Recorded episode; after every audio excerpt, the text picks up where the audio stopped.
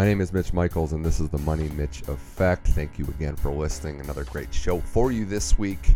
Kent Brown up first to talk about college football, some upsets in the first two weeks of the season. We talk about our favorite betting lines. And we talk about the untimely passing of Norm Macdonald, 61 years old, our favorite, one of our favorite comics for sure. Uh, a guy that we think might have been the funniest person there was. Uh, Kent and I break down as huge fans of his and comedy, the life and times, and just tell some Norm Macdonald stories. A little different, but you're not going to want to miss that. And then Chris Miller comes on the show to talk about the NFL Week One opener uh, and a dramatic win for his Raiders on Monday Night Football. My Browns stumbled uh, in a dramatic fashion. They did a great job against the Chiefs, but we break down all the games of Week One. Look ahead to Week Two. Throw in some picks as well. It's Kent Brown and Chris Miller on the Money Mitch Effect. Let's start the show.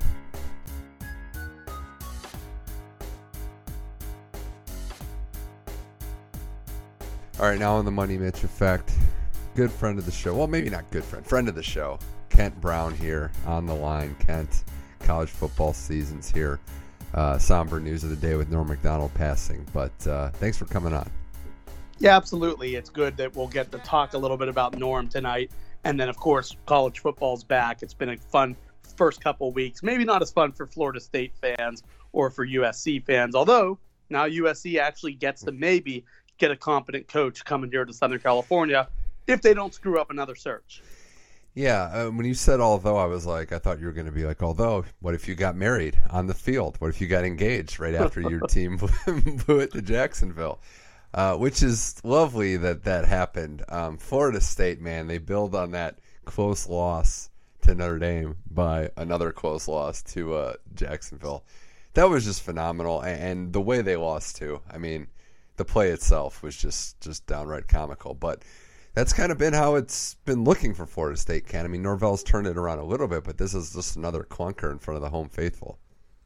Two walk-off losses in back-to-back days or back-to-back games, two in six days. You had the one against Notre Dame, where at least the team could leave saying there is some optimism. We ran the ball well. We competed with a top 10 team who went to the playoff two of the last three years there were reasons to believe a little bit more. But when you lose to Jacksonville State and it's a Duke castoff who couldn't even be in their rotation that catches the game winner against a Clemson castoff who was the quarterback who also wasn't in the rotation there, now you're losing to teams where guys couldn't even see the field on ACC squads and they're beating you. And as you mentioned, Mitch, the Hail Mary was not even really a Hail Mary. No. It was just like a 40 yard pass that resulted in a guy running for the last 20 yards and uh, it, yeah, that's an embarrassing loss because I do think Norvell is a better coach than what Willie Taggart was. Taggart was a disaster from day one. I do think Norvell will get things to be in pretty good shape there, but it's seemingly it's not there yet.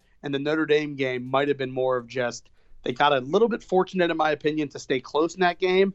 And this week, all the bad signs showed up again. And when you only score 14 points or 17 points or whatever the final was, you didn't even get 20 that's really bad against a team like Jacksonville State, whether it's McKenzie Milton or Jordan Travis out there. You should be able to get 30 plus points against an FCS team. I agree with that. I, I, I, wanted to mention though I didn't want to spend you know 20 minutes talking Florida State because frankly who does? Uh, but they also are looking at that Notre Dame game, you know, maybe a little differently. A lot of lightning in a bottle happened there with uh, Notre Dame just essentially taking their foot off the uh, gas up 18 in the fourth quarter. And Kent, as as a as a Notre Dame supporter, Notre Dame guy, I mean, where are you confidence wise in this team? Two and zero. Oh, that's the good news.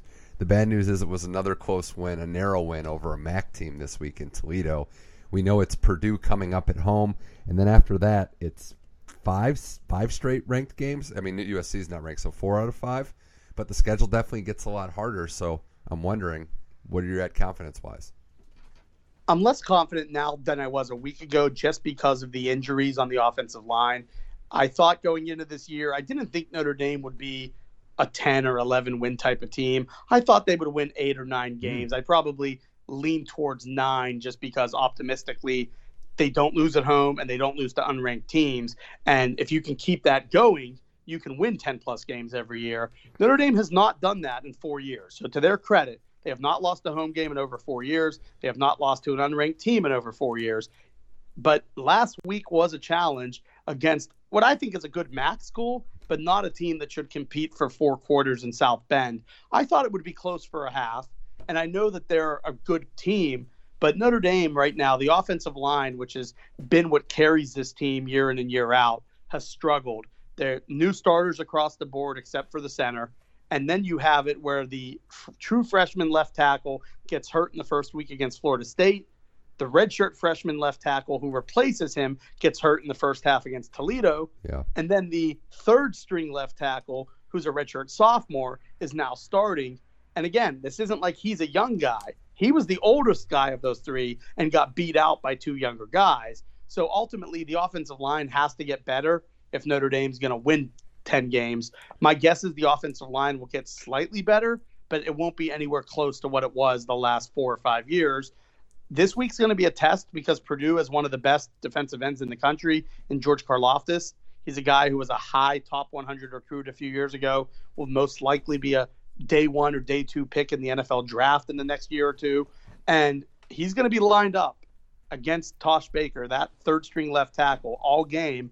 And if Notre Dame can't get it figured out, Jack Coan is going to be a guy who's going to get sacked, Hmm. and he's going to be a guy who probably makes a few mistakes. Now, Mitch, to Jack Coan's credit, when it's been a clean pocket, he's been exceptional. Yeah. He's been very good. And I love what I saw out of the true freshman Tyler Buchner, who comes in from San Diego, had to sit out last year uh, due to COVID, really hadn't seen major football in two years. And he was great as that change of pace running quarterback, also threw a touchdown pass. So I like what I saw. I think they'll keep incorporating him into the offense, but this team will go as far as what the offensive line takes them. And Yeah. then the other thing is on the defensive side, Notre Dame the last four seasons only allowed four plays of 60 yards or more total. The first two games of this season, the defense has already allowed four plays Wow. of 60 plus. Yeah. So they're an aggressive defense. If you look at their d- defense, Uh-huh. 19 of the 28 drives have either been three and outs or less than 20 yards for the offense. And their havoc rate is amongst the best in the country through two weeks. But they're also allowing the big play, and that's a killer because Toledo really didn't move the ball well the entire game until the final eight minutes. But then they had two big plays and nearly won the game. So Notre Dame has to get better in that regard. I have pretty good faith in the defense that they will solve those issues, but the offense right now, I've seen enough out of football to know if your offensive line is average to below average, it normally doesn't get way better as the season goes on. So I kind of think that they're going to have to be creative with how they come up with offense this year because I just don't think the offensive line is as good. Now, the skill position guys are better. Michael Mayer is the best tight end in the country. The receivers are an upgrade from last year, and the running backs are still outstanding. But there's only so many holes that you can run through if the offensive line is getting pushed into the offensive backfield every other play. yeah, 31 points in their last two fourth quarters, or combined, I should say. So that's going to be on the defensive side something to improve. Uh, it, it's going to start this week with Purdue. I'm just looking forward to that Jack Coan uh, redemption game for sure. Uh, and I got to give credit. What was the Twitter account? I saw that you retweeted it, which was great. Like, let's just put all these Notre Dame games on obscure streaming sites. Yeah, Like I don't Crackle remember was who tweeted Crackle that, but it would be. Yeah, but it, it would be a funny way to go about things. And Peacock, look, I have it because the, all the WWE networks on there now. It Right. makes sense to have it for me. But on the other hand, you can't pause the live stream as of now. And on top of it, some people's feeds. I, for fun, last Thursday night during the Tampa and and the Dallas Cowboy game that started the NFL season, Mhm. I put Peacock on two of my TVs at the same time. One with an Apple TV and one with Roku Double the game was one minute difference in game time between the two, not in real time, because one minute in game time is more than real time. Oh, So that made yeah. me worried. Like Peacock has to figure it out. Like YouTube TV is consistently 30 seconds behind real time, almost always, no matter what. You can live with that. But when you have different people streaming from the same platform and they're minutes ahead or behind, Yeah, that's bad. that's not good. It was uh, the solid verbal guys that tweeted that out. I want to give credit there, but that was a really funny one. Um, but no, we'll see. Notre Dame's still two and zero, undefeated, which is uh, more than you can say about my guys. Ohio State really took it on the chin against Oregon in that game at home. Oregon thoroughly deserved to win that game, And uh, I, I, know that Stroud is going to get criticism. I'm critical of him at times, but he played a, a, pretty solid game, a really good second half. Can't they just couldn't stop anybody? Oregon's offense wasn't that fancy, wasn't that flashy, uh, but they they they went on the road. They deserved to win, and it was in a lot of accounts, not totally, which we'll get to in a sec, but a great day for the Pac-12. Oregon's looking like they're really shaping up if things if they can continue to hold serve to make that playoff run that the Pac-12 has been desperately seeking out. It surprised me a bunch. I did not see going into this that it would be that competitive, especially once Justin Flowe and Kayvon Thibodeaux were rolled out. I thought, okay, Ohio State's shaping up hmm. to kind of do what they do against a lot of good teams at home, and that's blow them out. And yeah, Stroud was, yeah, he missed some passes, and he'll have to get m- more accurate on those deep crossing routes and on the go routes. And I think, you know, it's only a second start. It's a lot to ask of him to step in and instantly be Justin Fields. Justin Fields was a number one or number two national recruit in the country in every service across the board. Stroud was a top 100 guy. He wasn't a top 30 guy, or, or you know, certainly was not an elite guy the way Fields was it might take a little bit of time. To me, as you said, it was the defense and the fact that dating back to last year, the pass defense was bad all last season for Ohio State. The rush defense, though, was pretty good for the most part. They lost all their linebackers, and now you're seeing whether it was Minnesota week one or whether it's Oregon week two, just dominating them up front, getting easy running lanes. I mean, at one point, Oregon actually had their rush offense go down from nine yards a carry to like eight point something because they only had a five yard touchdown in which it was an untouched player.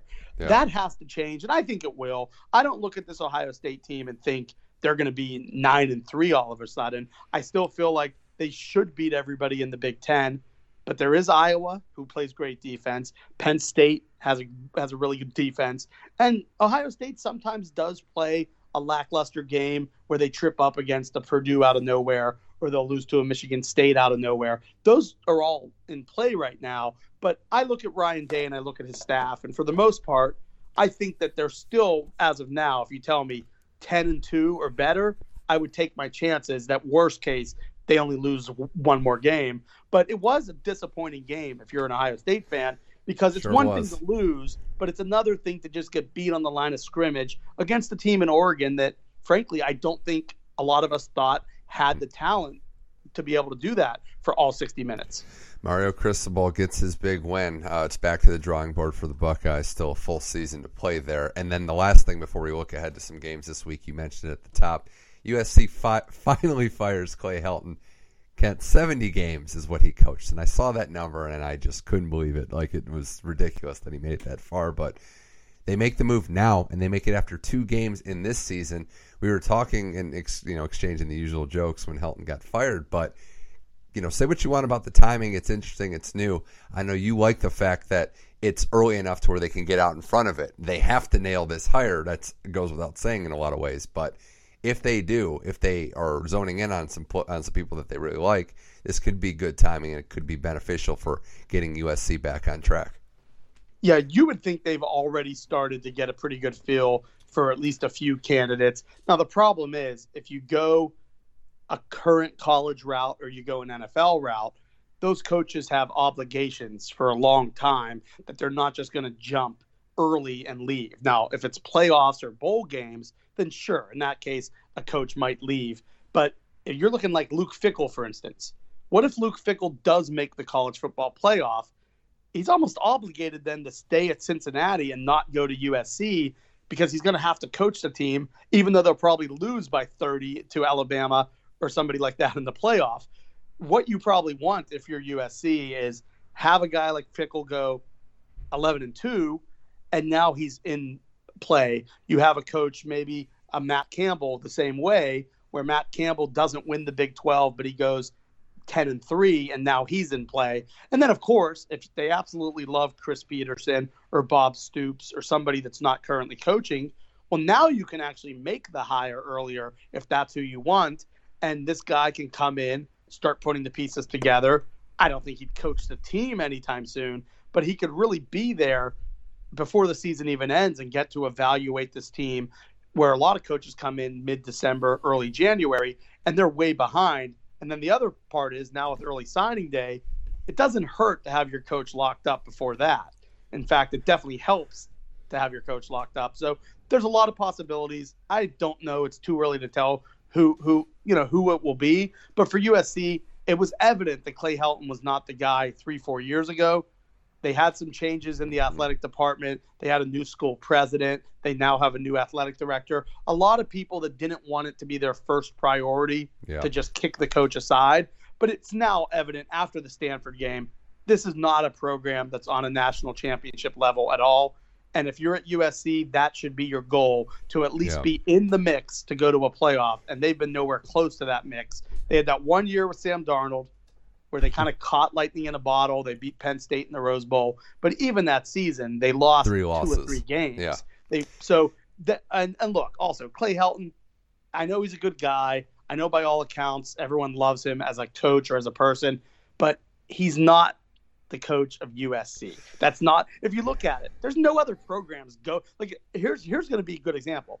Where's Clay Helton going to go now? My guess is he's not going to all of a sudden be LSU's next coach No, or that, be the next coach of a power. happen. No. Yeah, Yeah. yeah, yeah, he'll go to some small school or he'll go to be a coordinator at a big school or something like that. Clay Mhm. Helton should not have been there this long, and for USC, it hurt their program because they became and right now they're fairly irrelevant. And then, as you said earlier, Mitch, there's that program up in Eugene, Oregon that just had that statement win, and they're stealing all your top kids from Southern that's, California. Yeah, that's the first thing that has to happen is just get back to re- dominating the recruiting out in Southern California. Even so, I mean, that Stanford game was the final straw to have a Stanford roster destroy that USC roster, even what it is, the way it did was just a very lifeless performance.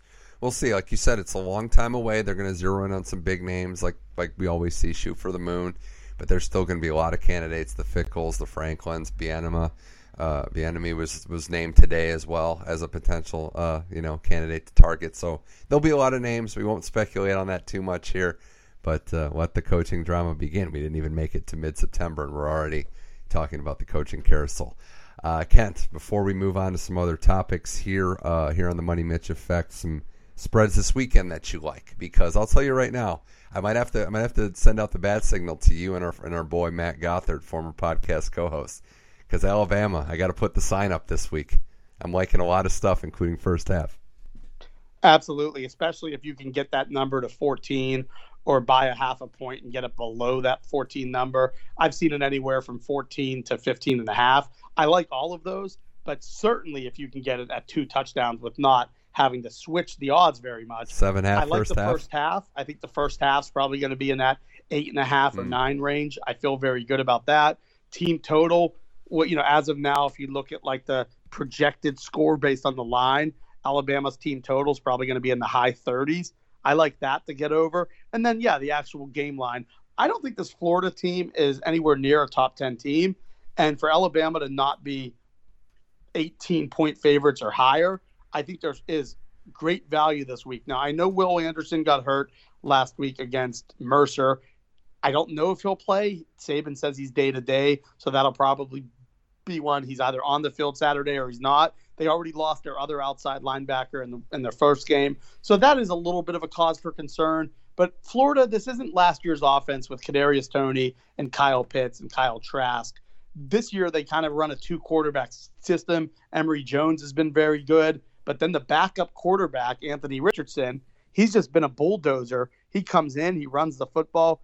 He's averaging, I believe, right around 20 yards per rush. It's been nuts how much he's actually over Yeah. 25 yards per rush. Anthony Richardson on the season, 11 rushes for 275.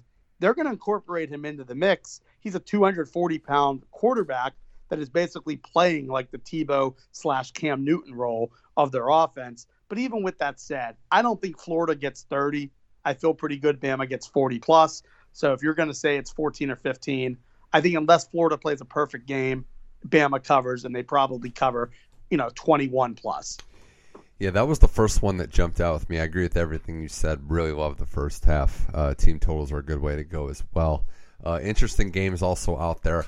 I always have that like teaser basket discussion where you know we'll revisit it the day before. I think Oklahoma fits that build against Nebraska. I just don't think Nebraska is good, and I think Oklahoma got the got the uh, kinks out early uh, in the first one. And uh, on that same note, I- am still a little unsure with Texas A&M. I know they're big favorites, like 29 and a half against New Mexico, but they did not look good last week against Colorado. There's no sugarcoating that. And they didn't even look great against Kent State in week one. I would probably avoid just based on the fact that I don't have a ton of faith in in New Mexico. But I know what you're saying that A and M right now are kind of trying to figure out Haynes King out for the season, the backup quarterback. How good is he? How do we have to change our offense? My guess is A and M's probably going to be satisfied if it's 43 to 17. They'll be okay with that, which means you'll cover. But I just think that there's most likely, unless you really buy into the underdog, mm-hmm. it's hard to just trust a team. Yeah that's an underdog by that many points. And I and I really like I, I didn't give them enough credit, but Iowa football might have had the best two weeks to start. Uh, but even Kent State, who's been taken down the chin this year, I just don't know that Iowa is a team that covers big spreads. You know, I feel like the way they play, they're just going to soundly beat whoever it is in front of them. And uh, three touchdowns is a little much for me.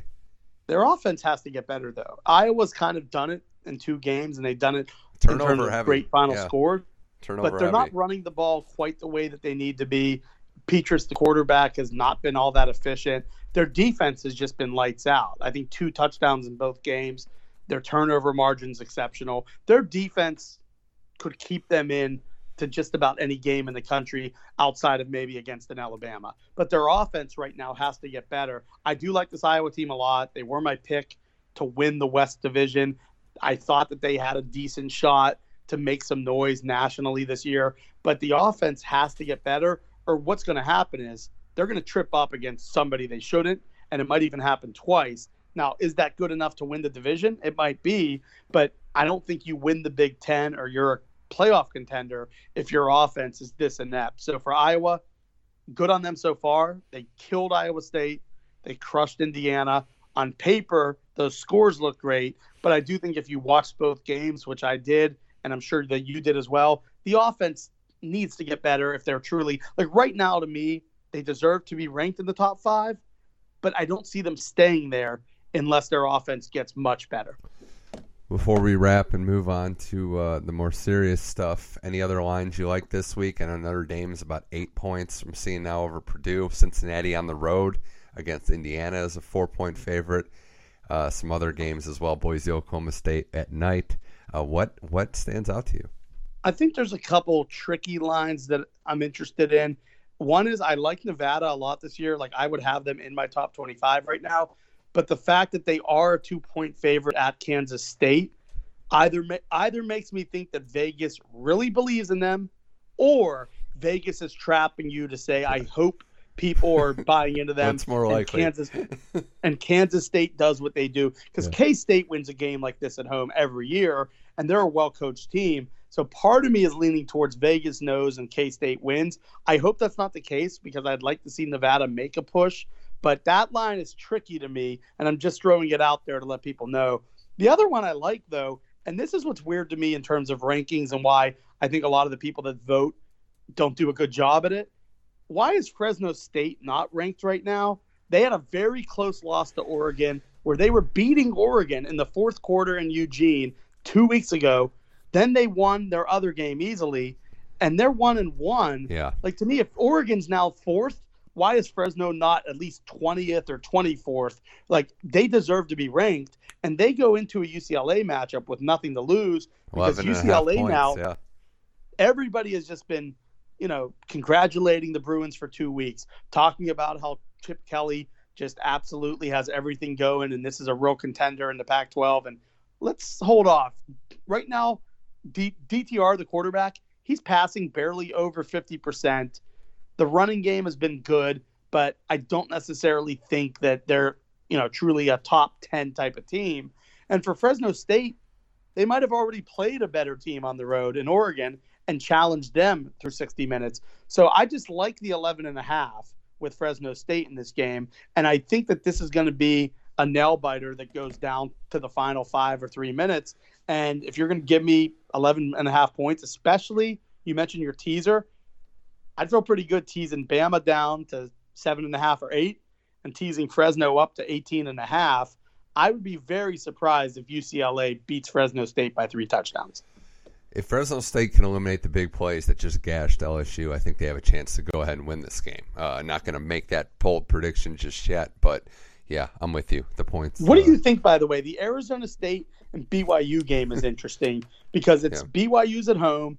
They're the three point underdog, and Arizona State hasn't played anyone yet. Where BYU looked good against, in my opinion, a good Pac 12 team yeah. in Utah, and they looked okay against Arizona. I, I was saying on my podcast, the college football experience, that if they win this game, it's funny that they would be 3 and 0 against the Pac 12 South, and they close the season with USC. So if they win this game, they would be like one Colorado game short potentially of running the table against the Pac-12 South. But I don't know what to make of this line. I find I, it a little bit weird that Arizona like a three yeah. and a half point favorite. I mean, yeah, I'm with you. It's weird, kind of with the K State thing. When I'm not really sure when it's weird, I just I like home dogs. I do. so I, I think that's where I'm leaning right now. Arizona, it, it's not one of my confidence picks though. I think Arizona State, having not really played anyone, we don't really know what to expect. But BYU's been through the gauntlet. They've passed so far. This is another test for them. But and then one more I like. Speaking of teams that will eventually join the Big 12, like BYU, I do like Cincy minus four. I'm not buying into Indiana as I do think Indiana will take that step back this year, where mm-hmm. they'll be a bowl team, but they'll be yeah. more like seven and five.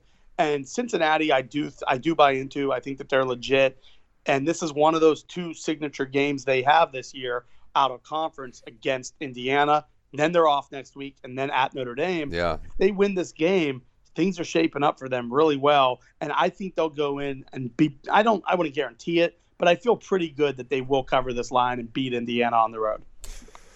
Well, I think it's now's a good time, you know, especially talking sports gambling. Kent, what what a segue into a, a real somber moment. Uh, Norm Macdonald passed away today, uh, 61 years old, and uh, a legendary comedian. Did did so much, put so much humor and content out there had a nine year battle with uh, cancer that he held privately, passed away today. It was released. Hit us by uh, surprise. You actually let me know when it happened.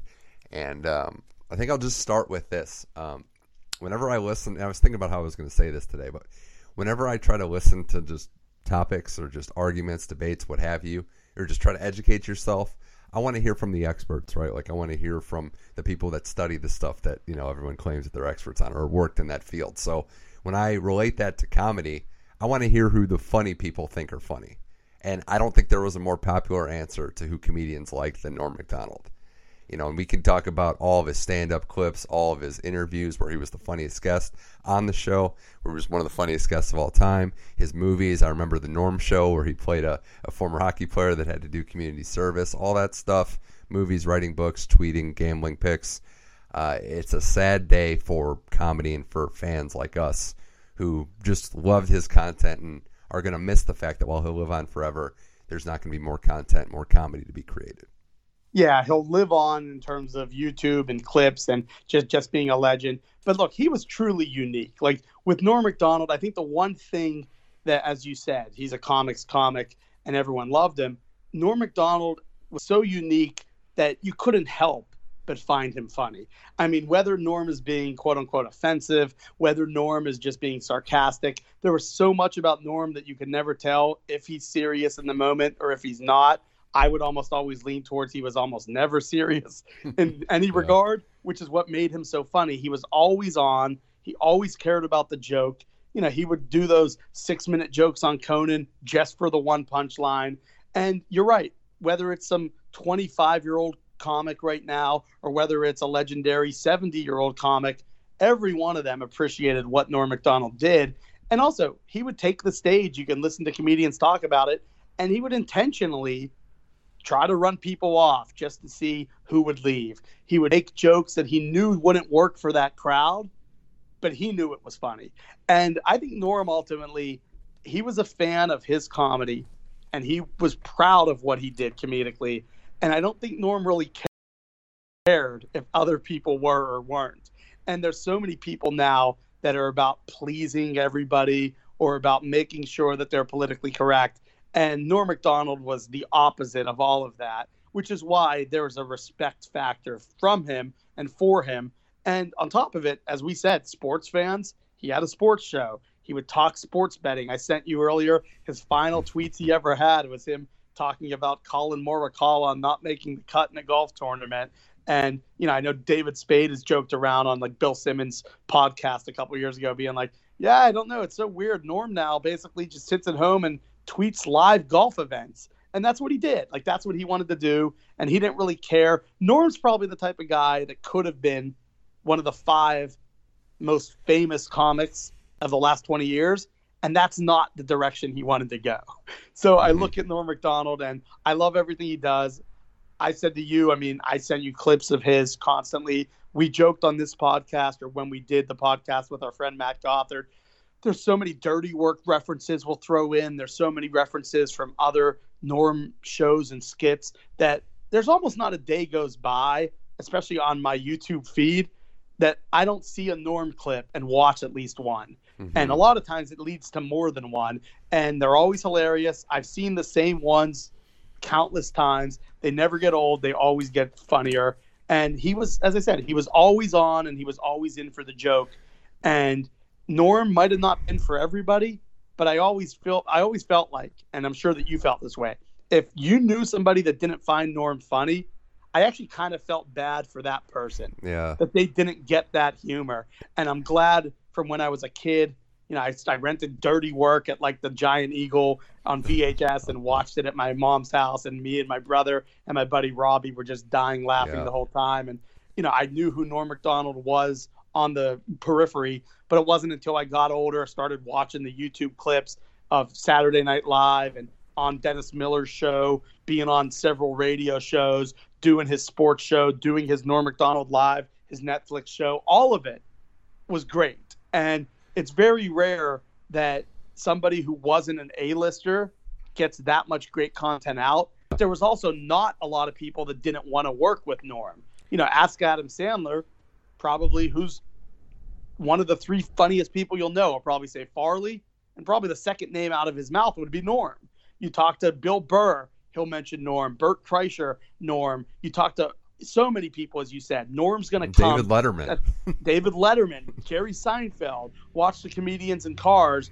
Jerry Seinfeld just can't wait to hear Norm tell a story, and he knows the punchline's coming, and he's already laughing because he knows it's going to be funny. And Letterman's a really good example of that because Letterman was the guy that he was tough.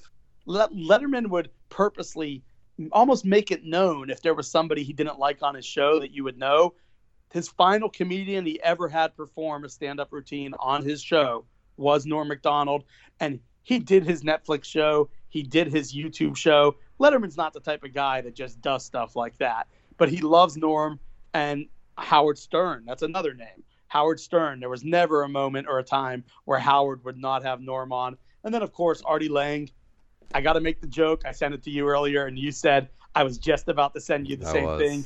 It's wild that Norm died before Artie Lange, but in a way, it's kind of almost seems fitting where like one more thing that Norm has is like, hey Artie, I beat you to this punch, and I was able to get it done before you. So yeah, there's just yeah. so much good about Norm Macdonald, and again, it's like the same people I meet that have never seen The Sopranos or never watched The Wire or never seen Friday Night Lights or certain movies like The Godfather or Die Hard yeah. or Rambo. Is like I feel I almost feel envious that people have that to look forward to and they've never seen any of it. Same goes for Norm. If you're listening to this and you maybe know who he is or you've seen him in one or two movies or you've watched one of his Netflix shows, just go on YouTube, go down a rabbit hole, and I'm saying there are hundreds of hours of Norm Macdonald content that's available that will make you laugh. Yeah, uh, I do want to say a couple things in response to that. Uh, one being Dirty Work. I had that movie. Me, my brother, my friends watched that all the time as a kid, which probably wasn't good for kids to watch. But uh, no, it's fact, fine. I, I, have a friend that will still will still come up to me uh, on occasion and be like, "But Mitch, I don't even own the building at 99 Franklin Street." so uh, no, he's one of the few Mitches in, in movies too, so that really uh, that really did uh, stand out to me. I would say too that you know maybe Norm wasn't for everybody, but in a sense, he, there was something about him that everybody got. Meaning, you know, I think you know what I mean here, in that his his act might not hit with everybody, but he had the kind of humor that a lot of people liked him for different reasons. They liked different parts of his humor. They liked different parts of his delivery, parts of his joke. I think he did, in a weird way, have that broad appeal sense. And uh, and on the flip side, you know, I, I think you mentioned like meeting someone that doesn't really like Norm or hasn't heard of him. It was, I mean, it's kind of the things that made us friends. Like in people liking Norm, it's like, oh, you like Norm, like you, like this guy gets it. It's like a badge of honor in a way to be a Norm fan. And uh, yeah, I just you know, by all accounts too, like for for his act and for everything, I sent you the the clip of uh, before we did this, the Blake Griffin Rookie of the Year press conference where he uh, he said, "Well, it's kind of a cursed award. No one ever wins it twice." Right. And I thought that you know, and that you know, Blake tweeted out about him, like the entertainment and the sports world. Also, you know, he did reverberate for for wanting to do it his own way, and like you said, being very unique. I just uh, you know, I want to also put into put into the side of it too that by all accounts, a great guy. Somebody that I think everybody said, you know, would be there for you and was, would reach out to people and, you know, be nice. But his humor was just something that I'll never forget. He didn't do a lot of specials. Uh, he nailed them. He wrote the book, which was great, based on a true story where he literally, you know, exploited the loophole of all it has to do is basically be your have one thing to do with you, and you could just make up whatever you wanted, which was great. Legendary sports gambler. Uh, the roast of Bob Saget, one of the best things I've ever seen when he did the 1950s jokes and he just committed to it for 15 minutes. There's just there's just so many moments we could talk about, and uh, yeah, I mean I'm gonna spend a lot of time watching them. I'll tell you this much first before we start to wind this down. There was a clip on uh, one of the comedy Sirius XM radio stations that I heard that I had heard before. It was probably about seven eight years ago, and it was around Christmas time and have you ever heard Norm Macdonald his version of the twelve uh, on Twelve Days of Christmas? I feel like I have, but I certainly don't know it to like know it off the top of my head and repeat it by any means. So he basically has, and I'll, I'll just give you the short version, but it's but he's talking about all this, all the terrible things. yeah, it's like he, it's his like girlfriend. Who would his want girlfriend that? is giving his girlfriend is giving him these things for gifts each day of Christmas. And by the end, you just hear he's like, it smells in there. There's a bunch of animals, and he's like, yeah, I just I don't. I think we're gonna have to see other people. This isn't gonna work out.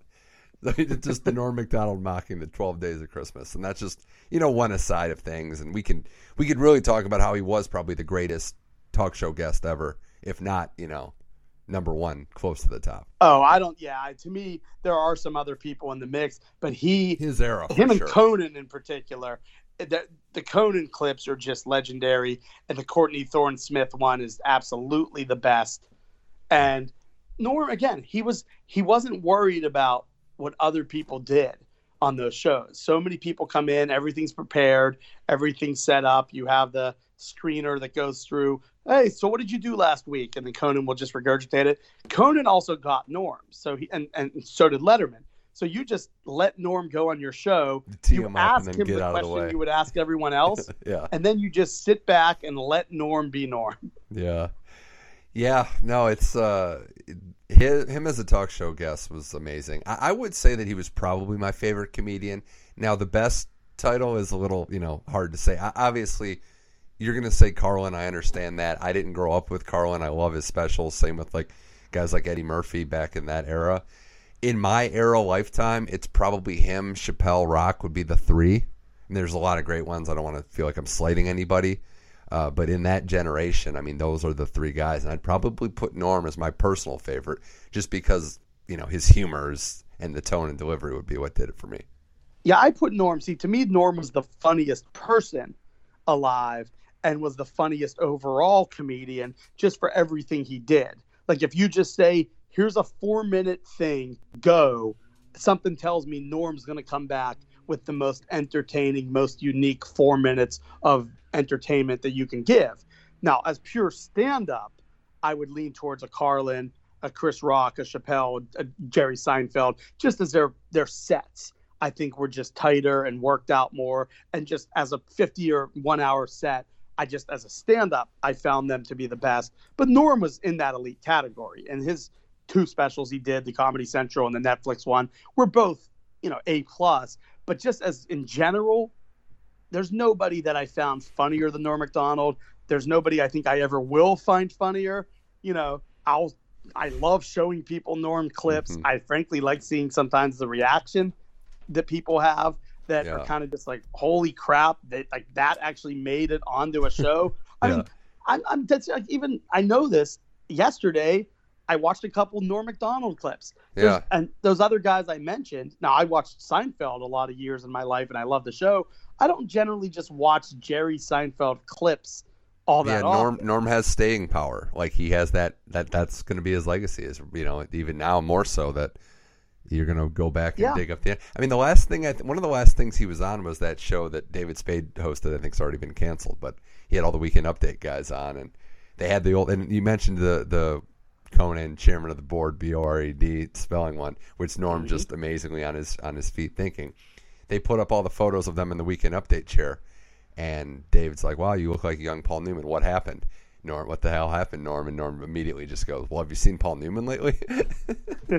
Exactly. I mean, oh, right, his and- quick win. yeah, it, it was his quick wit. And by the way, as far as SNL goes, I, I think it's pretty much by this point retroactively people appreciate that he's probably the number two. I mean, Chevy Chase invented the weekend update chair, so it's hard to top him.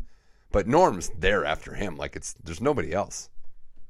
I yeah, I mean, granted, it's not like I, I don't I would put him one because Yeah. I don't. I mean, know I understand. I guess I guess if you want to say that Chevy Chase is like the He you know the one who created it, sure. And he But was Norm the only guy that said that he got it right too. Like what he because he created it. He's like Norm's the Yep. only one that did it right. And I, the video, the, the joke that I saw reverberating today, among other things, was it was retweeted by the '90s band Better Than Ezra. Did you see that one? No, no. What was uh, what was the segment?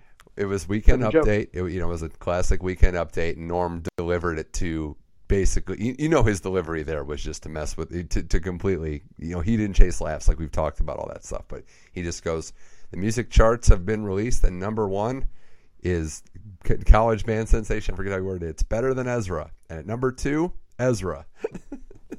that's Yeah, that's so perfectly that's that's Exactly.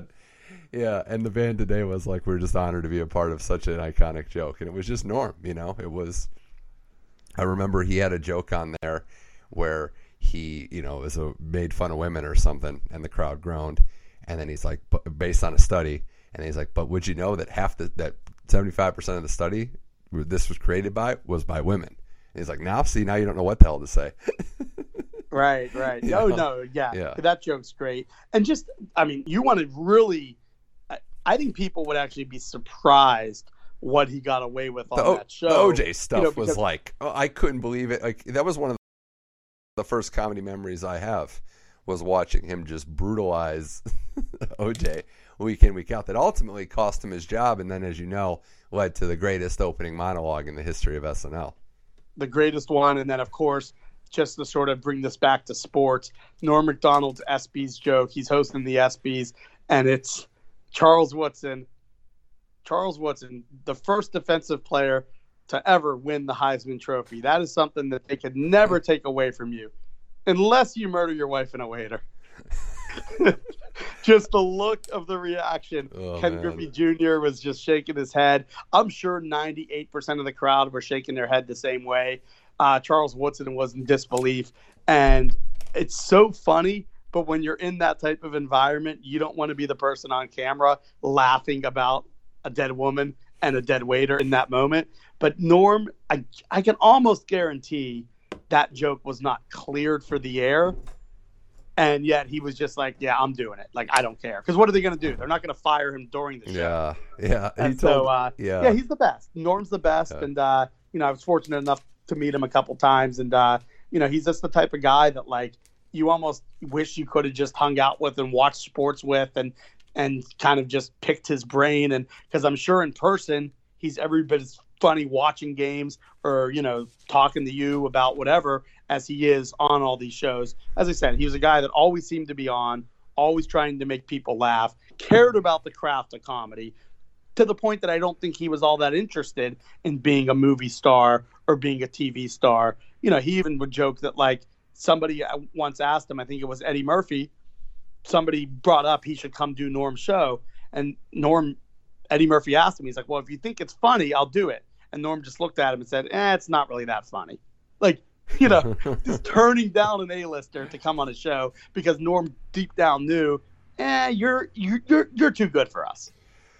Well, Norm Macdonald, 61 years old, lived a full life, and uh, you know his legacy of just being maybe the funniest man alive is going to li- live on, and all the clips and all the stuff he did, and uh, yeah, I'm gonna gonna definitely miss him. Uh, Kent, thanks for coming on this week's show. Uh, the best person to talk about Norm Macdonald. Uh, the worst person, you guessed it, Frank Stallone. That's great. I, I, I, I figured I, I figured that you it. would remember the Frank Stallone, but if you didn't, I was just going to be like, "Hey, and who do you have on the show next week?" And if you just went, "I don't know yet," I'd have been like, "But you guessed it, Frank Stallone." That's awesome, man. Yeah, I know. I definitely appreciate you having me on. Yeah, thanks. Uh, thanks a lot, Kent. We'll uh, we'll follow your college football picks. Thanks for coming on, talking some football, talking some life and times of the late great Norm Macdonald. Appreciate you coming on the Money Mitch Effect. Absolutely, buddy. Take care.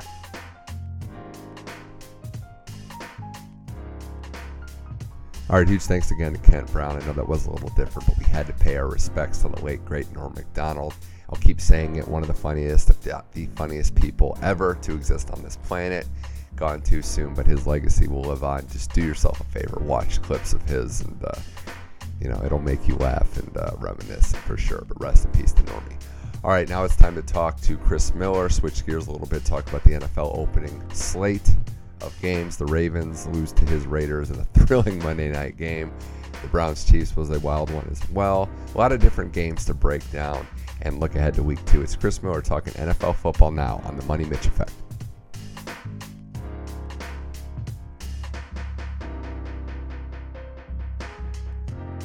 All right, now on the line on the Money Mitch Effect, friend of the show, years in progress. We've been doing this. It's an NFL Week One recap with Chris Miller joining me on the line. Hello. Chris, thank you for uh, joining the show. And uh, I'll be honest, I'll be honest. I was worried about last night's outcome if you were going to be able to make it today, but Raiders won and you're here. yeah, well, pleasure as always uh, joining you, Mitch. And uh, yeah, that could have gone either way. And uh, there's a good chance I wouldn't have been here regardless of how that OT ended up. but I'm here, I'm awake. The adrenaline is starting to somewhat wear off, and I'm good to go. Well, that game last night, Raiders Ravens, the uh, first game in that new stadium, the Raiders welcoming in the fans. It was a, it was a glorious, glorious uh, environment. Uh, it was mm-hmm. it was something, and uh, I, I, think in a lot of ways, and we were talking about it. I think we agree that it was the most exciting game uh, of the weekend of the weekend for sure. Uh, but I would say that it was also kind of like a microcosm of what you love and what you don't love to see, Chris, with the Raiders. There were some great plays, some just star-studded, huge plays on both sides of the ball. Big throws by Carr.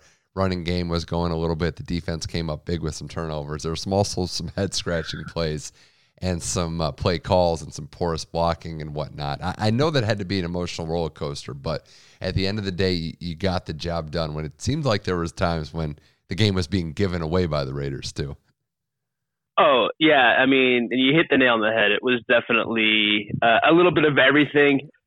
The offense definitely up in you know till the Ravens were up fourteen nothing, and even after, it, it's just like what are they doing? It felt like to me like you ever play a game of Madden with a friend, and that friend has like one person that they want to throw the ball to every single play.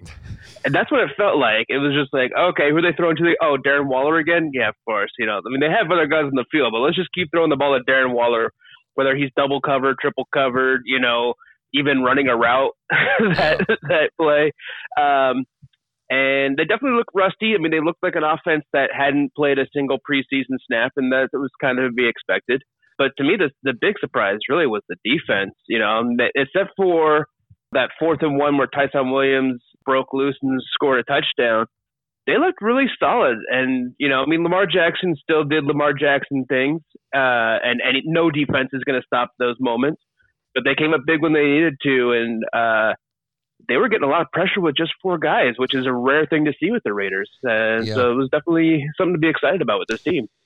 Yeah, I mean, there's a lot of different ways you can spin it. One being that the Raider defense did do a great job. All things considered, you're playing a juggernaut and, and one of the most dynamic players in football, and they did a pretty good job in, in containing him and giving their their offense a chance to win it. I was just watching that mm-hmm. game, also thinking, like you mentioned, just force feeding Waller. There were I didn't realize the stat that they were the worst team in football on third and one last year. I mean, you probably did watching all their games, but it did seem Yeah. like once the handcuffs came off, or, or in the in the end of the fourth quarter, they had to come off. That's when the Raider offense actually looked their best. When it wasn't just scripted, boring plays. When they had no choice but to get aggressive and make things happen. The Zay Jones touchdown at the end too. I mean, the the way that game ended with the Ravens defense just looking around and it looked like a just like a drill in practice was hilarious too. Yeah, and it's funny you mentioned that they were they were the worst team last year on third and one. They were the best team last year on third and long. Makes no sense. So that makes how, no do you, sense. how do you explain that one? Now, Yeah. to be fair, they they were in third and long a lot last year, Mhm. so uh, it would only make sense that they had a lot of practice doing it. But yeah, that that Zay Jones touchdown at the end. I mean, especially coming off of the Nassib uh, sack fumble. Well, yeah, and coming off the Um, fact that you thought you had the, the- game won, and it was first and goal at the one. I mean, whether or not it's an actual touchdown, it was first and goal at the one. Carr throws a pick, and Carr did some good things last night, but there were moments Yeah. when you're like, oh, okay, and that's probably going to be the the Derek Carr experience this year. Yeah, but I mean, you can't put that pick completely on him. I mean, he did he throw the ball a little harder than he should have? Yes, but it did, you know, ricochet off of Willie Snead. So I mean, it, it was one of those things. And I think if the Raiders had a a hundred percent healthy Josh Jacobs that game, I think it's a different outcome on that first possession. Uh, I don't think Carr is the one trying to dive it in from the No. the one yard line. I think they hand it to Jacobs and just let him power in, but clearly between being sick and you know the turf toe i mean he just wasn't completely himself he had moments but you could tell he was struggling Yeah, and the Um, center as well. That was the yeah. other position. Your your center, I forget his name, did not have a great game. Was kind of getting eaten alive by Calais Campbell there. Um, but yeah but, well yeah. and leatherwood was getting was having some issues you know first big nfl game you know he's a rookie and the funny thing is like the raiders had something like 10 penalties i think last night maybe 11 and i think only one of them was on the defense which is surprising Yeah. I mean, they had they had nine to ten offensive penalties at home. I mean, it's just well, no, one of them was a ridiculous offensive pass interference call that was that wasn't a penalty, but I mean, there was a bunch of false starts, a couple of holdings. I mean, there's no excuse for a false start when you're the home team. You know, granted that crowd was was pretty pretty noisy, but still, um, yeah, it was it's definitely rusty on the offense. But you know, I I think they'll they'll pick it up. I mean, this this next week against Pittsburgh will be a, a, a very good test of what they can do against a good defense. Well, the Raiders survive. They get the win. Um, and I said I mentioned this before. You know, I was really rooting for the Raiders last night. I'm going to even root for them as hard as humanly possible next week with the Steelers on the schedule. So, uh, but they had to keep up with the fact that every how about this? Every West team won both both conferences eight and zero week one. That's So, right. I know. I think we were kind of expecting it more in the NFC West, though, to be honest, than the AFC. The NFC West recognized as the best division in football. And uh, the AFC West, though, no slouch, even when you get down be- below the Chiefs as well. Oh yeah, I mean, you know, it was a, a good good day to be uh west. Well, I won't say West Coast because the Chiefs are in Missouri, but you know, a Western. The Broncos, you know, are, and the Broncos are in division. Colorado, and I get it. yeah, close enough. You know? Close enough. Uh, no, But, I, um, yeah, you're you're right there. I just think that I mean, we're gonna go to my game next, but just the fact that the Raiders win this game, they keep up with the arms race. I know there's an extra game and there's an extra playoff team, but that division Yeah. is a scary one with Herbert coming on, with the Broncos having some more pieces and some more health on the defensive side. You know, the Raiders Yeah. aren't going to have the luxury that some of the poor divisions are, I don't think, where they can just kind of take some time to to find their groove. So this was an important first step if they want to be a playoff team. Oh yeah, this is definitely no NFC East, that's for sure. Um, Or NFC North. interesting. or yeah, interesting stat that I read though, real quick about this game. Yeah. Uh, this is the first time in like 99 straight games that the Ravens have lost when they were up 14 points. Wow. How about that? Mm, Crazy. That's an interesting stat. Yeah. Ravens, Ravens undefeated preseason team like five years in a row, but just you know can't win week one. Well, Chris, Yeah. Chris, the Browns and Chiefs. We're gonna go there for a second, and I'm gonna actually, Yeah. I'm gonna I'm gonna get more positive than I thought I would be for a team that's lost 17 straight week ones in the Cleveland Browns. But Wow. they, they, yeah, it's crazy, I know. But they were in, in this game. Uh, they outplayed the Chiefs for most of it, and there were mistakes for sure.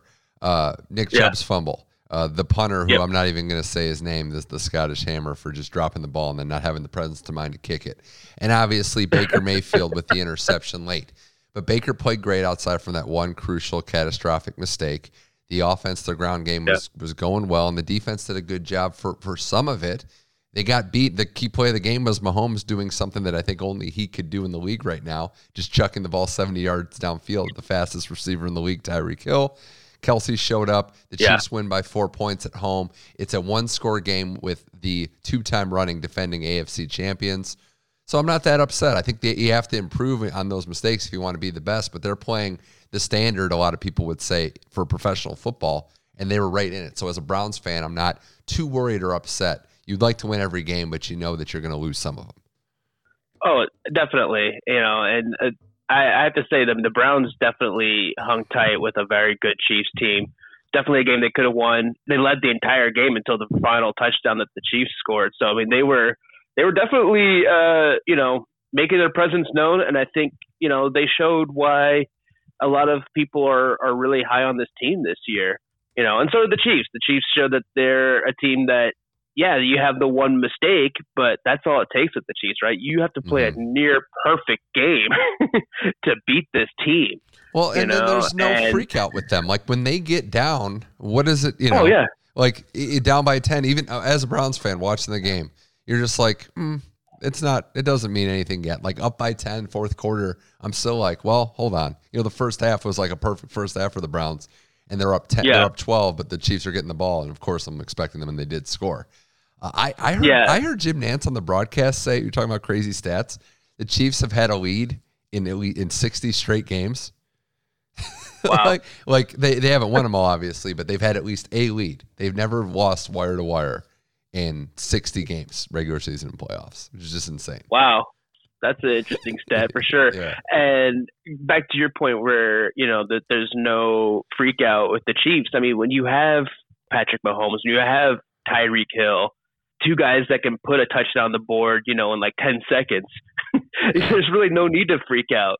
Yeah. It doesn't matter to them what the score is and how much time is on the clock because they know when they want to turn those afterburners on and score super quick, they can, and they and they do. And I mean, they're scary good, Yeah. and um, I'm looking forward to seeing what the Raiders can do with them two times this year. And and I'm looking forward to you know I'm I'm I'm excited about the Browns. You know, I know I know I say that to you like almost every year, but I think they've got a lot of really good pieces in Yeah. place, and um, if they can get past, they got a tougher, you know, pretty tough with Pittsburgh and and Baltimore, but you know, I think they have a very good chance of winning their division. Uh, you know, we'll see. I mean, Pittsburgh obviously is you know looking pretty good, but Uh-huh. um, Baltimore's going to improve after week one. We'll see. They got a boatload of injur- injuries, but I think the Browns are going to be in the mix. You know, for sure. Yeah. Know, Well, they're gonna they're gonna win some big games. They just got to make sure their players don't punch any assistant coaches, and I think we'll be okay. well. uh, Well, yeah, yeah, No, I, I agree. I think uh, I think that's good. You mentioned, you know, I want to I want to group two teams together uh, once we get beyond our games for the most Mm-hmm. impressive wins. I know it's week one, you know, and there's a lot to be said about you know where you're going to go from here. But two teams you, you really got to tip your hat to for the impressive wins. Unfortunately, one is the Steelers beating the Bills in Buffalo, winning a big game. A lot of people didn't pencil them in. The other team, Chris, Mm-hmm. when I'm curious to your opinion on this, but I'd go Arizona Cardinals because they went to Tennessee and just thumped the division champs mean- from the South last year. So those are the two teams that just impressed me by different means, obviously. But that Yeah. was week one. You know, take a bow for those two. Oh, 100 percent. And and both of them, their defenses showed up like like none other. Chandler Jones, by the way, Uh, five Chandler sacks. Jones. Like I don't, I don't. at a certain point, right? You Yep. just got to start holding and, and tackling them. Like you got to take penalties. Yeah. Like if you're getting abused like that as a lineman, I would think. But you're right about that. Yeah. You're right about the fact that the Cardinal defense really stood up, played well, stifled Derrick Henry on short yardage, bottled up Tannehill. You know, in the new Yeah. Julio Jones edition, and then you have Kyler Murray, who's you know before he got injured last year, he was a top ten, top five, maybe quarterback in the league. Like the stats bear that out. If he's healthy Yeah. and can play a full 17 game season, this sure looks like a playoff team to me. Yeah, I mean, but I mean, like you said, the the NFC West is probably one of the, if not the most stacked divisions in football this year with with the Niners and the Seahawks as well. So we'll see. Yeah, the Rams. Too. Yeah, it's true. I, I I don't know about the Rams yet. You know, I, yeah. I I think the Rams played very well against Chicago, but that Chicago secondary, and we can talk about that later, is pretty suspect but still, when you think about it, yeah, the Rams, as good as they are, are the maybe the fourth best team in their division right now. I mean, that's that's pretty uh, scary. I mean, I would um, say I, I, would just just to kind of go off on that for a second. You know, a lot of people say with seven playoff teams, especially that three teams are coming out of this division, and I would agree with that. Uh, yeah. I don't, I don't know who. If you're going to say Rams miss, my my bold prediction before, and I'm probably going to eat my words though, is I think this is the year that Seattle finally doesn't make it. Really? Because I love Russ, I do. But and there's been a lot, and, and, they look they look good in that Colts game week one. Which again, the Colts, yeah. the Carson Wentz thing, and a lot going on there with that team. But I just yeah. I don't know. And, and he almost he's not the Aaron Rodgers level of wanting out. But last year the rumblings that was the first time he ever did that. I don't know. I'm just yeah. you know Niners are good, Cardinals are good, Rams I think will be pretty good too. Um, but we'll see. That's what makes this season fun. Um, there's that division's exciting, but I did want to get back. You mentioned the, the Steeler defense as well. We just forgot how good they were because they had so many injuries last year. You know, they had so many guys mm-hmm. go down at the end of that season, and for them to do what they did, bottle up the Bills. Everyone's talking about Josh Allen and Daboll calling plays. The Bills scored 16 points at home. I mean, that, that's a great job coaching by Mike Tomlin yep. getting his boys up, and the offense did just enough. Yep. I mean, they did just enough to win a, a grit, gritty road game. Yeah, yeah, they did. I mean, and not an easy place to play, and they they they did it, and they look good. I mean, we'll see. I'm not I'm not fully sold on Pittsburgh. I'm I'm I'm pretty sold on Pittsburgh's defense. Pittsburgh's offense, we'll see. You know, mm-hmm. that still yeah. you know leaves a lot to be desired, but certainly many teams have proven year in and year out. You know, you don't have to score a lot of points if your defense doesn't give up a lot of points, and Pittsburgh's D definitely is looking a lot more like steel curtain than they have in the past. So uh, they stay healthy. That's yeah. definitely going to be a team to be afraid of. For Pitts, sure. Pittsburgh plays to the level of, the level of their competition a lot too, which can be a fault when you're playing some poor teams. But they get up for big games, and they're, uh, yeah. they're definitely a threat. Uh, Chris Miller here on the Money Mitch Effect. Uh, I do want to mention that Rams Bears game, and I know people will say much like yourself that the Rams played the Bears, and, and I get it. We can't be too excited. They beat a Chicago team that, for some reason, wants to keep playing Andy Dalton. Okay, cool. Uh, but yeah. but the the story this year is the Rams with Stafford, who who has been in, in purgatory in Detroit for so long. He's got McVay. He's got a new offense. Chris, I, I think we have to also keep reminding ourselves just how elite this Rams defense is because they spent a lot of money on Aaron Donald and Jalen Ramsey, and I think that's going to be the key to winning a lot of these games. They're going to need Stafford to show out if they have like real playoff aspirations. But this is first and foremost a yeah. defensive team. Oh yeah, and the the Rams secondary looked mm. really good, especially Jalen Ramsey. I mean, jeez, he he he looked like he you know. Best in the I'm game. not that Jalen Ramsey's old, but he looked he looked uh, like a very young Jalen Ramsey. Yeah, he he was flying out of the field. And one of the things we were talking about in the game that I thought was really interesting is he gets bored, right, playing. So what the defense, the defensive coordinator, I think with the Rams that they've been doing now is moving him around a lot more, so that he always has to rethink what his job is on each parts of the field. And he really likes that because it keeps him mentally engaged in the game, and he doesn't mentally fall asleep during plays anymore because he's constantly having to rethink what his job is every time he's shifted around. And uh, he definitely looked like a guy who was mostly invested in that game. He he looked great. Aaron Donald, of course, is you know Aaron Donald. I mean, that's he's he's he's just scary. I think that should be. I don't know if he has an official nickname. Uh, if I had to give him one, I would just say scary. I would just um, say game plan, game plan wrecker, Aaron Donald, because you literally yeah, have to exactly. change everything you're doing just to try to slow that guy down. Uh, oh now, yeah, that was, uh, I mean, another like the Raiders' first game with fans in that stadium, and you knew they were going to come mm-hmm. out buzzing, and uh, they did. Uh, some other games I want to talk about. I, I don't. I mean, Saints Packers. it's hard to explain what happened in that game. there, there's a lot going on. Green Bay. I don't even. Green. I mean, first of all, we should have known it was going to be weird because it was a Saints Packers game in Jacksonville. That should have been our first clue. But the yeah, fact that, exactly. the fact that you know the Packers and Rodgers and LaFleur, they all just laid a complete egg out there. They weren't ready. They were outplayed at all facets. But you also had this like oddly responsible Jameis Winston, five touchdowns, Mhm. less than 150 yards, no interceptions. That last stat, the Yeah. most surprising by far. The Saints reminding everybody that they're still a very good team. the Saints reminding everybody that they're still a very good team, and Green Bay reminding us that yeah, this is going to be a tumultuous season, and some wounds aren't healed. I would think.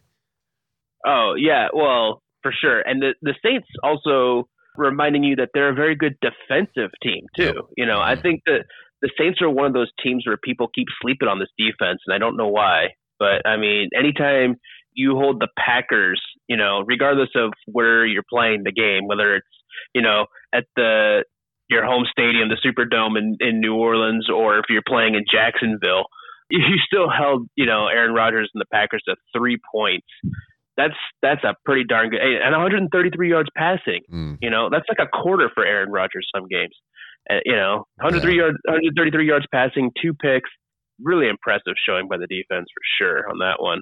Yeah, that was weird. I mean, it was just weird to see Green Bay lifeless uh, down the stretch. Um, but no, props to them and props to the Saints. And I, and I know Green Bay's got the issues there, but Yeah, who else could win that division is my counter. I mean, the Lions have had the worst defense in football last year, and it looks like it's even worse this year. The Bears, you Yeah. know, and it's not going to happen this year. And the Vikings lost to the Bengals week one. You know, and I and I love seeing I love seeing that game went to OT. I love seeing Burrow play well, even though it's a division, obviously. But Burrow and Chase, that connection looked great already. The Bengals Mhm. aren't a great team though. So if it's not going to be the Packers, I just I mean I can't see anybody else winning it. yeah, yeah. I don't know. Can we just throw a coin up and just, uh, or you know, throw a dart and see who we hit on that one? The Lions Yeah, I fought mean, though. it- Hey, the Lions fought. I mean, that Niners game with the onside kicks and fumbles. I don't know how it got that close late. Yeah. They did. Yeah, I mean, look, the yeah, the uh, the I, I expected more out of Minnesota for sure Mhm. than a than an overtime loss to the Bengals. I mean, I even went and started their defense on my fantasy rough. team. You know, well, my other choice was going to be the Colts defense. I was like, I'm not Mm, starting anybody not against, against. Seattle right now. No. Yeah, Hey, I, I, speaking of defenses, though, Yeah. um, another good one that doesn't get enough credit, uh, what they've done the last couple of years is my, the Miami Dolphins. What Flores has done because they win that game over the Patriots, the two Alabama quarterbacks. Tua was just average at best. Mac Jones was a Yeah. little better, but this was a defensive matchup, and they get the fumble late. You know, the Dolphins. The, Dol- I mean, everyone was penciling in Chris, and I, t- I I did my playoff picks last week, and I actually had the Dolphins edge out the Patriots for that final wild card spot. You know, I, and I think everyone's hyping up the Patriots for reasons that are under, understandably deserved, but the Dolphins are, were right there last year too, and I think they've gotten they've Yeah. got the pieces to make this run. This was a big win again on the road that was defense driven. So is that to say then you've got you've got Buffalo winning the division and then uh, Dolphins coming in at the wild card? I do. Yeah, I can see that. I I, mean- could see that. I mean, the hype was a I little mean- much for me. That's all it was. Was that I think that the Patriots, I, I still think they're they're putting the pieces together, and Mac Jones. I would just like the hype to cool off just a little bit. Not every rookie comes in and, tear, and tears it up, you know. yeah, well, that's true. You know, case in point, I mean, Trevor Lawrence had a great game, but lost to Houston. Well, he's gonna, yeah, he's Uh, that roster. He's gonna have a year like Ma- like Peyton did as a rookie, where there's a lot of yards and a lot of picks because they're just chucking it from behind, from behind. So, um, Yeah, exactly. But hey, the other guy, the other guy that had a great game this week, I know it was against the Falcons, but Jalen Hurts uh, taking the Eagles and DeVonta Smith coming out and playing well right away. I mean, that was a team that was terrible last year, and we'll see if it holds up. But yeah, the Eagles getting that win was Yeah. a big one. Oh yeah, I mean, it, it's against a pretty terrible team, Mhm. but the Jalen Hurts, the few games that he played last year, I mean, his his fantasy points and stats were darn near close to Lamar Jackson. So he's proven that he can uh, definitely put up numbers. So we'll see if the rest of the team around him can can can support him. But yeah, he did what he needed to do against a bad team. And uh, you know, a win's a win in the NFL. It doesn't matter if it's a good team or a bad team. And uh, he, I mean, he had a good game. I mean, Mhm. 264 yards, three TDs, no picks. You know, pretty darn good. You know, yeah. Matt Ryan on the other side, 164. So sometimes that's all you have to Oy. do is just play well against bad teams. It doesn't have to be too flashy. Uh, Chris Miller, let's look ahead to let's look ahead to week two here on the Money Mitch Effect. You mentioned some big games. Uh, not going to include Thursday night's Giants and Washington game. We're just gonna we're not including that for the big game. Yeah, you know they can't all be hits. Uh, that's for sure. Uh, just looking at the slate, yeah. you mentioned Vegas and uh, your Vegas Raiders in Pittsburgh. That's an interesting one, right at Yeah. one o'clock Eastern. Pittsburgh five and a half point favorites at home in that one. Uh, Buffalo Yeah. Miami is another big one because the Bills after that loss go to one and zero Miami at home, and the Bills are three and a half point favorites on the road. So that's going to be a one that suddenly the Bills have to win and not go down to zero and two. And, and then, a, Mhm. and then a, you know, the, the early slate being a little on the weaker side does include Cleveland and Houston. Must win for the Browns already. 12 and a half points against Houston at home. Come on. You're not losing this game. Not even they Oh. can do this to me. Uh, no, I, I definitely see the Browns. I mean, they're at home. I don't think the Texans keep doing what they're doing. They're not playing against a rookie quarterback this time. They're playing against a much better defense uh, and a much better run game. I, I definitely see the Browns coming out on top of this one for sure. And I think I think this game is going to look more like the Texans we expected to see Week One uh, against a much better Browns team. Yeah, I, I would only hope so on that last one. Uh, the four o'clock games, the uh, Dallas and the Chargers could be fun. I think that could be a fun one. Chargers home opener out here. They Yeah. look like they're pretty good. Herbert looked like he was pretty good and composed down there. Uh, and then you have Tampa hosting Atlanta. They're probably going to put it on them. And uh, Seattle. Yeah. Seattle hosting Tennessee. Tennessee is another team that, well, all this optimism, and now it looks like they could very well be 0 2, having to go up to Seattle to take on the uh, Seahawks. Yeah, yeah. I don't know. I mean, I look. I, if their defense shows up, who knows? I mean, uh, what they need is more out of Derrick Henry. I mean, he just got quieted. Yeah, but if you're which- down which is a 17 early, if you're down 17 early, it's hard to just true. pound him there. But no, I, I That's agree. true. He's got to be better. Uh, and Sunday night's Kansas City, Baltimore. So uh, that's another one where Baltimore's at home. They're home underdogs. They can't, don't really want to fall 0 2. The Chiefs are just playing with so much confidence. I'd, I would Mhm. expect a lot of points in this one. Yeah, this is gonna be a, that's gonna be a an arms race. Um, two of the most fun quarterbacks to watch in the NFL right now, for sure. Uh, I'm definitely looking forward to this game, despite the fact that it is Chiefs Ravens. Um, you know, the, the, I think I could care less about the teams themselves, but the the actual game will be will be a fun one. My funny, Um, my funny one last week was uh, in my uh, survivor pool where you get one team and then you can't use them the rest of the year. I went Niners, thought I was pretty comfortable, then started freaking out at the end of the game. so, but they survived, yeah, I and I and luckily they're off my list this year. Uh, but the way it looks Yeah. now, I mean, it, it could be. Do you waste Tampa Bay versus the Falcons, or do you save them for later? I think I honestly do think Chris, the smart pick might be the Browns this week. I think the smart pick's the Browns. Browns, I, I would Houston, agree with that. Don't don't have to worry about you know having to pick them later when you know Tampa's definitely a more trusted team down the stretch. They won the Super Bowl last year, and uh, I think Browns Houston at home is the play. But I've been let yeah, down before. if if it wasn't for last or the you know week one, I would say pick the Packers to beat the Lions. That's a good one, I, too. don't know about that now. you know that's a I really don't know about that one anymore. it- it's a good one. It's the Monday night game, so you wonder about weirdness there. That that's a, that's a good third one as well. Because if the Packers cannot lose that game to the Lions, you know, the, you think about it like desperation like that. But eh, I mean, yeah, Detroit is not good. It's Jared Goff and a really bad defense. So get excited, yeah, fans. yeah. But we'll see. I know it's crazy to think that there's already it's week two and there's already must-win games.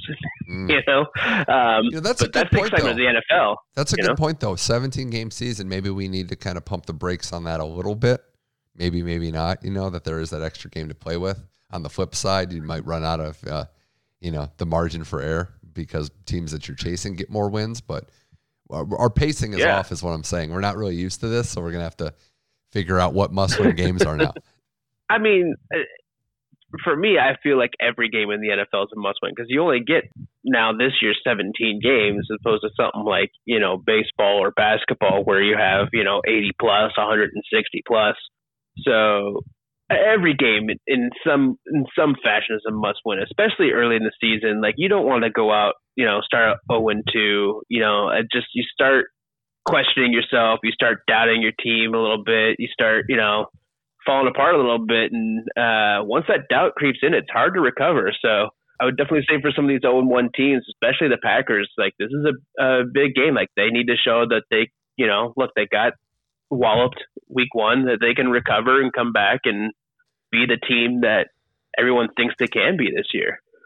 It's going to be an exciting ride. I'm glad we're on it. We'll we'll be chatting throughout the season. Chris Miller, thanks for coming on the Money Mitch Effect. And uh, next time you're on, we're going to have to pick that you know our annual team you you think has no chance and make a bet on there somehow. Oh boy, yeah, it's still too oh, early for still that. Early. Got to wait a couple weeks, you know. Let the let the dust yeah. settle a little bit, and then we can really get creative. Um, yeah, yeah, so, yeah. Chris, thanks for coming on the show. Look forward to talking football with you throughout the year.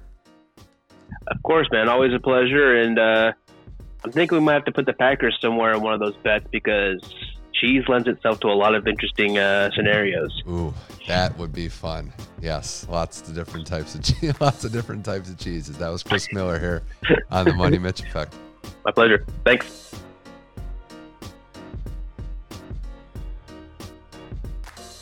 That's it for this week's show. Thanks again to Chris Miller and Kent Brown. A reminder you can catch every episode of the Money Mitch Effect on SoundCloud, iTunes, and Google Play. We're streaming on all your podcast platforms. Leave a rating, review, subscribe there. And check out the Money Mitch Effect Facebook page for some video content as well as every episode posted. And follow me on Twitter at MoneyMitchM21. Next week, it's the heart of football season. We've got more gambling talk to do, both the pro and college games. Shout out to Emma Raducanu and Daniil Medvedev for winning the U.S. Opens. My name is Mitch Michaels. This was the Money Mitch Effect. Until next time, keep enjoying sports. RIP Norm Macdonald will miss you.